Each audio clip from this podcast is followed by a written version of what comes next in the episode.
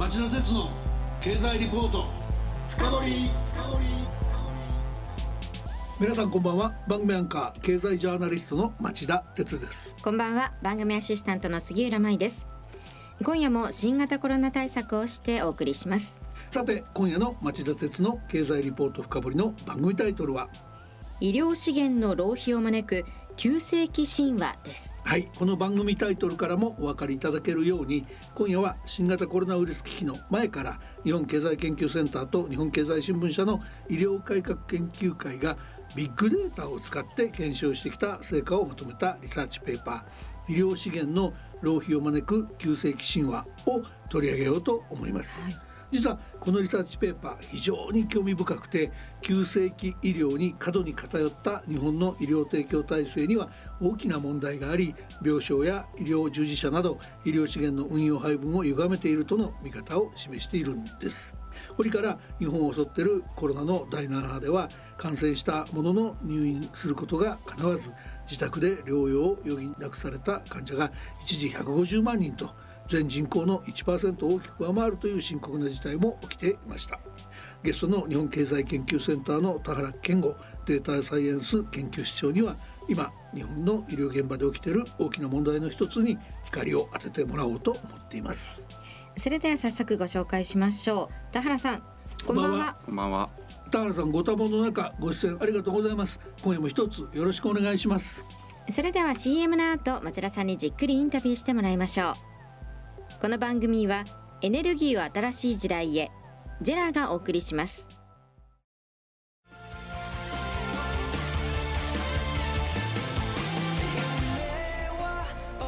本気で夢を追いかけるとき新しい一歩を踏み出すとき大切なものを守りたいとき誰も見たことがないものを作り出すとき自分の限界に挑む時。絶対できないと思って始める人はいない。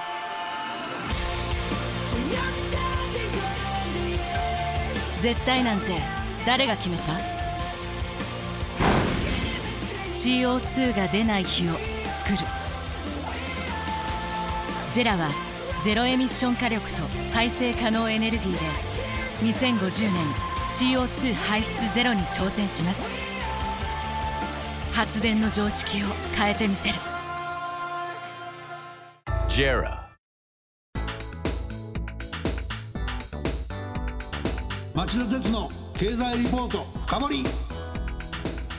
ではまず田原健吾さんのプロフィールをご紹介します田原さんは2008年に東京大学大学院農学生命科学研究科博士課程の単位取得退学をされ同年に日本経済研究センターに入所。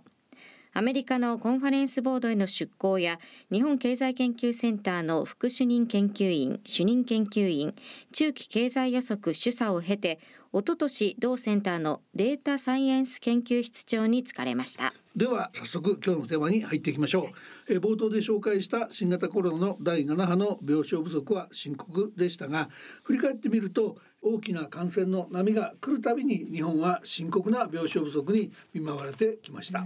第7波は強烈で一時は日本の新規感染者が世界一なんていう時期もあったんですがそれまでも感染者数が他国より少ないのに病床数のの不足が深刻だなんていう時期も珍しくなかったんです。田原さんこの最大の原因は一体どこにあるんでしょうか？他の先進国と比べた場合医師の数病床の数などに関して日本にはどういう特色もしくは何か弱みがあるんでしょうか？まず病床の数を見ますと海外の先進主要国は人口1,000人あたりに対して大体3床ぐらいとか多くても、まあ、ドイツの8床ぐらいなのに対して日本は約13床もあり韓国と並んで、まあ、かなり群を抜いているという状況ですね。で病床は多いのにどうして少ないコロナ感染者数でもすぐに逼迫するのかという、まあ、素朴な疑問も浮かんできたわけですけども、はい、まあ、病床が多ければいいというわけではもちろんなくて医師の数を例えば見ますと、うん、人口1,000人あたり日本は2.5人ぐらいで OECD は平均3.5人ぐらいですのでそれを下回ってるんですね。ただまあそれだけでは説明おそらくできなくて新型コロナのような新しい感染症に対して迅速に各地の受け入れ体制を組み替えるみたいなことができるような医療提供体制にはなっていなかったということもあると思います。ご存知のようにこう病床は空いていてもコロナ患者は受け入れないという医療施設多かったですね。で病床の稼働率を見るとコロナの広まった2020年は稼働率5%ポイントほどむしろ低下したわけですね。うん、でこのことからも病床が足りなかったわけではないのは明らかですよね。うん、でコロナに限らずですね平時から日本ではそれぞれの医療機関に大きな裁量があって、うん、それを法規制や診療報酬によってコントロールするという仕組みになってるんですけども、それでこう必ずしもニーズに応じたこう医療提供体制にならないという課題があると思います。でその点で日本の医療供給体制でかねてから指摘されているのは急性期医療にあたる病床が多いことです。うん、この急性期病床が多いっていうとまあいいことのようにも聞こえるかもしれませんけど、まあ、先ほどお話ししたようにコロナに対してもまあ有効に対応できたとは言えませんし質の高い医療を効率的に提供する上で問題があると思います、うん、まああれ確かに面倒くさいんですよね。最初の2週間ぐらいしか病院にいらせてくれなくて、はい、その後あそこへ変われのもうちょっと落ち着いたらまた次変われのまあ、3回ぐらいコロコロ病院変わらされるんで、はい、しかも今のお話ってとっても興味深いんですけどじゃあそもそも急性期病棟っていうのは一体どういう病床なのかなぜ病院サイドはその急性期病床変調って言われるような経営をしたがるのかちょっとリスナーに分かりやすく説明してもらっていいですか？はい急性期病床というのはその名の通りですけども、まあ、患者の状態が急速に悪化する時期ですね、うん、これを急性期っていう呼ぶわけですけども、はい、その急性期に必要な医療を提供するための病床のことです。はい、で急性期に対応するためには、まあ、医療従事者だったり設備を手厚く配備して、うん、でその分高い医療費を受け取るということになってます。はいで急性期とか回復期慢性期といった病床機能の分け方はいくつかありますけども、うん、一般に急性期と言われる病床はだいたい日本で50万床ぐらいで全体の45割ぐらいを占めます。うん。でなぜですねご質問のこう病院が急性期の割合を増やしたくなるかというと、うん。はい、簡単に言ってしまうとその方が収入を多く得られるという理由があります。例えばですね病棟で算定する入院基本料というのが設定されているわけですけども、うん、その区分の中で急性期一般入院料というのがありますけどもでその中でも段階があって1から6まで今はあるんですけどその一番上と一番下の入院料を比べるとですね1日あたり268点つまり2680円の差が1日あたりあります。うん、でこれが例えば50床あるとして単純計算すると年間でいうと何千万円もの収入の差が生まれるということになります。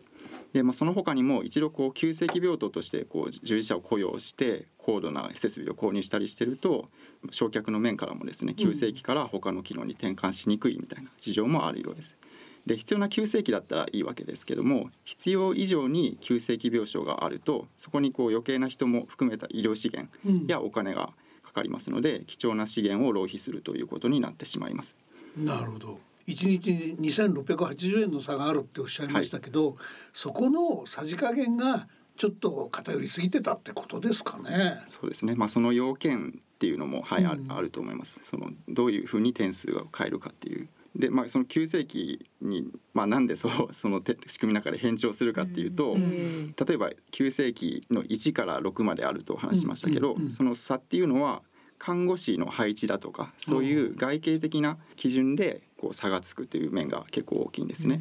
ですので、まあ、そこさえ満たしてしまえば高い入院料が取れるというところもあると思います。なるほどね。あのただですよ、その新型コロナの流行を振り返ってみますとね、そのたんびに政府や都道府県は医療提供体制の充実や病床の確保を国民に約束してました。で、この間その急性期病床返調を是正して本格的に事態を改善するっていう動きにはつながらなかったんですか？そうですね。まず急性期の変調の是正っていうのはどちらかというとコロナの対応っていうよりは平時も含めた長期的な課題だとは思うんですけどもまあ、コロナ対応っていう意味ではご存知のように政府は病院に補助金出して、コロナ患者を受け入れる病床の確保を医療機関に要請してきたわけですけども、なかなか確保病床は増えなくて、うん、全体の病床のせいぜいまあ5%あるかどうかにとどまったわけですね。うん、でその背景いろいろあるとは思いますが、小規模の医療施設が日本では分散している状態になっていて、でその小規模な施設ではコロナ対応は難しいというのが一因に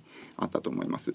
で急性期の返上の話に戻るとですね、うん。まあ、厚労省は実際対応は考えていて、うん。急性期よりも回復期などの病床にシフトするように促そうとはしていて、うん。2015年頃に制度化された地域医療構想というのがありますけども、うん。それを使って達成しようと目指しています。地域医療構想って何かっていうと、地域ごとに医療関係者が集まって協議して、うん。で将来の今でいうと2025年が目処ですけども医療機関の役割分担や連携の体制を構築しようという仕組みです、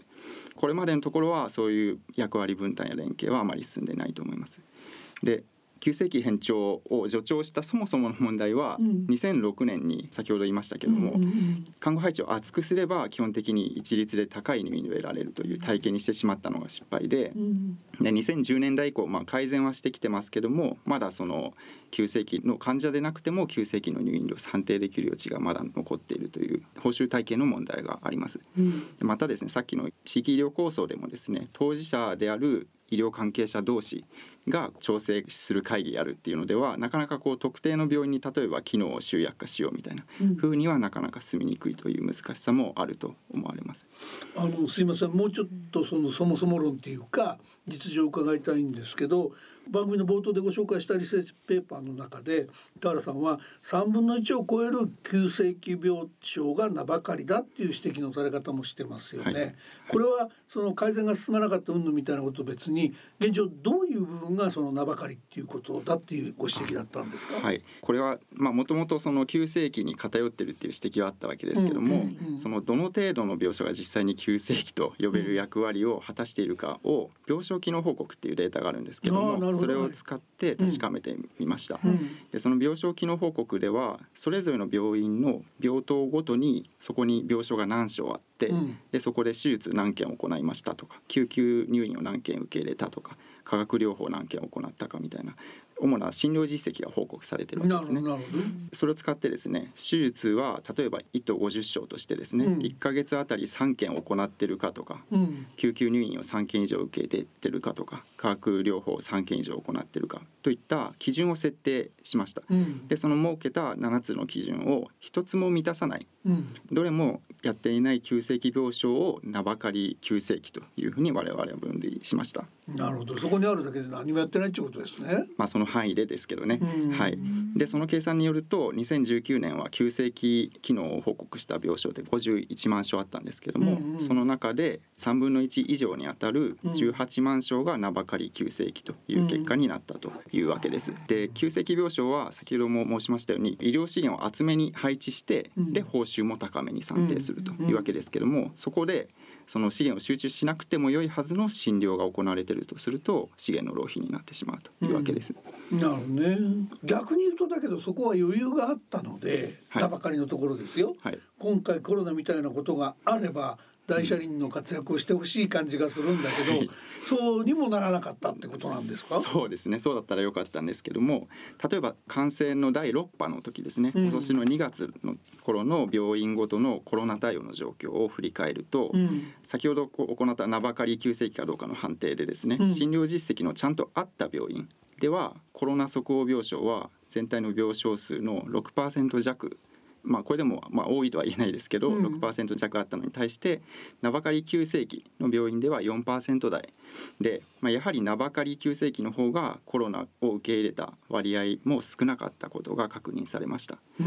またですね、まあ、コロナ対応に限らずですね平時でも名ばかり急性期に分類された病床では入院日数が長い傾向にありますしあと退院先を見ると介護、まあ、老人福祉施設とかあるいはその亡くなって退院する死亡退院であったりする場合が相対的に多いと。ということは、まあ、実際には急性期でなくて回復期や慢性期にあたる患者を急性期病床と言いながら入院させてる例が結構あるんじゃないかというふうに推測されます。で名ばかり急性期っていうのは小規模の病院ほど多い傾向にあって100床未満の小さい病院に限ると名ばかり急性期は65%にも上ったんですね今回の試算では。はい。病院は症例を積み重ねることで医療の質が高まるというふうにも言われてますので、うん。その診療実績の少ない小規模な医療機関がこう分散して存在するっていう状態になっているのは医療の質の低下にもつながる恐れがありますし、うん。まあ、設備で言っても過剰投資になってしまう問題もあります。なるほどね田原さんじゃあそれを踏まえて最後に聞かせてほしいんですけどそういう問題の多い急性期病床偏重の病院経営是正するためには医療行政側には何をやってもらう必要がある？って考えればいいですか？一つにはその医療機関の受け取る診療報酬その病床あたりにその先ほど申したように看護師が何人配置されているかみたいな外形的な基準で決まる部分も多いわけですけども、えそこをですね診療実績データをもとに診療行為のプロセスを今より精緻に評価する余地があると思います。例えば厚労省は今年の診療報酬改定で例えば全身麻酔手術やがん手術みたいな件数の条件を満たしたら1日あたり何点加算しますみたいなそういうのを導入したんですけども、うん。そういったこう実績を重視した報酬体系うん。にしていくことはその医療提供体制の強化に必要だと思います。またですねニーズを反映してこう医療資源を再配置していくっていう時には、そのさっき地域医療構想の話しましたけども、うん。まあそれやろうとしてるわけですけどもその中で医療機関の役割分担と連携を進めるのが大事ですと。でコロナの中でもですね地域連携がうまくいった地域もあって、うんそこではですね地域の医療機関同士で日頃から情報を公開して共有してでお互いの状況を理解できるようになっているということが、定員調整とかうん。スムーズな連携に寄与したという例もあるということなので、まあ、そのようにですね医療機関の情報共有を進めるということも大事だと思います。うん。そういうことって簡単にやれるんですか？それはもう病院側同士の意識の問題ですか？成功した地域ではそうですね自主的にそういうことも日頃からやっていたっていうことですね。また例えばその経営サイドの人だったりお医者さんだったりがはい。近くだからたまたま転職してそっちに移っててはい。知り合い同士がいるとかそんなイメージですかね？そんなことじゃないんですか、ね、そういうことではない。ちゃんとその地域で分業した上で連携することが大事なので例えば急性期を主にやる病院とうん。その回復期をやる病院で特化して分業するっていうのが、まあ、効率性の上で大事で、まあ、それをちゃんとやろうという問題意識の上で日頃から情報を共有してたということですね。最初のその横の情報共有の意識づけってどこであったの？動機づけってど何どういうことが聞くんでしょうね？まあ、そもそも先ほど言った地域医療構想で調整しようっていう問題意識は、まあ、あるわけですね。たん。だ ねただまあそれを実際やる、まあ、リーダー役みたいなのが例えばうんうんうんうん。ある方がいいとも言われていて、まあ、その地域の大きい、まあ、大病院の院長さんっていうのがいるわけですけども、うんうん。まあ、そこの人がリーダーシップ取ってやったりとか、あるいは公立病院の大きいところがコロナでいうとコロナ患者をそこが受け入れますってやって、うん。その分業がスムーズにいくみたいなことがあったみたいです。なるほどね。田原さん今夜は大変貴重なお話聞かせていただきありがとうございました。ビッグデータを使った分析っていうのは大変興味深いし、まあ、ビッグデータでなくてもその今回の医療の報告に関してのその全数把握みたいなですね話がその医療の停滞を招いているので見直すんだみたいな大きな騒ぎもありました。あんなことも含めて医療関係データ関係伺いたいお話まだいっぱいあるんでまた近いうちに番組に出ていただけたらなと思います。よろしくお願いします。よろしくお願いします。さて杉谷さん田原さんのお話どうでしたか？はい。まあ、利用する側としてはニーズに合った医療体制改革してもらいたいなと思いますね。そうだね。まあ厚労省の頭でっかちはろくなことやんないって感じかもしれない気もしますけどね。リスナーの皆さんはどう感じたでしょうか。来週はインドのモディ政権の参戦の試金石。イスラム政党の躍進などが予想される年末の地方選挙の行く末はと題して日本経済研究センターの山田剛主任研究員にインタビューしたいと思ってます。それでは来週も金曜夕方4時からの町田鉄の経済ニュースカウントダウンからスタートする3つの番組でお耳にかかりましょう。それでは皆さんまた来週。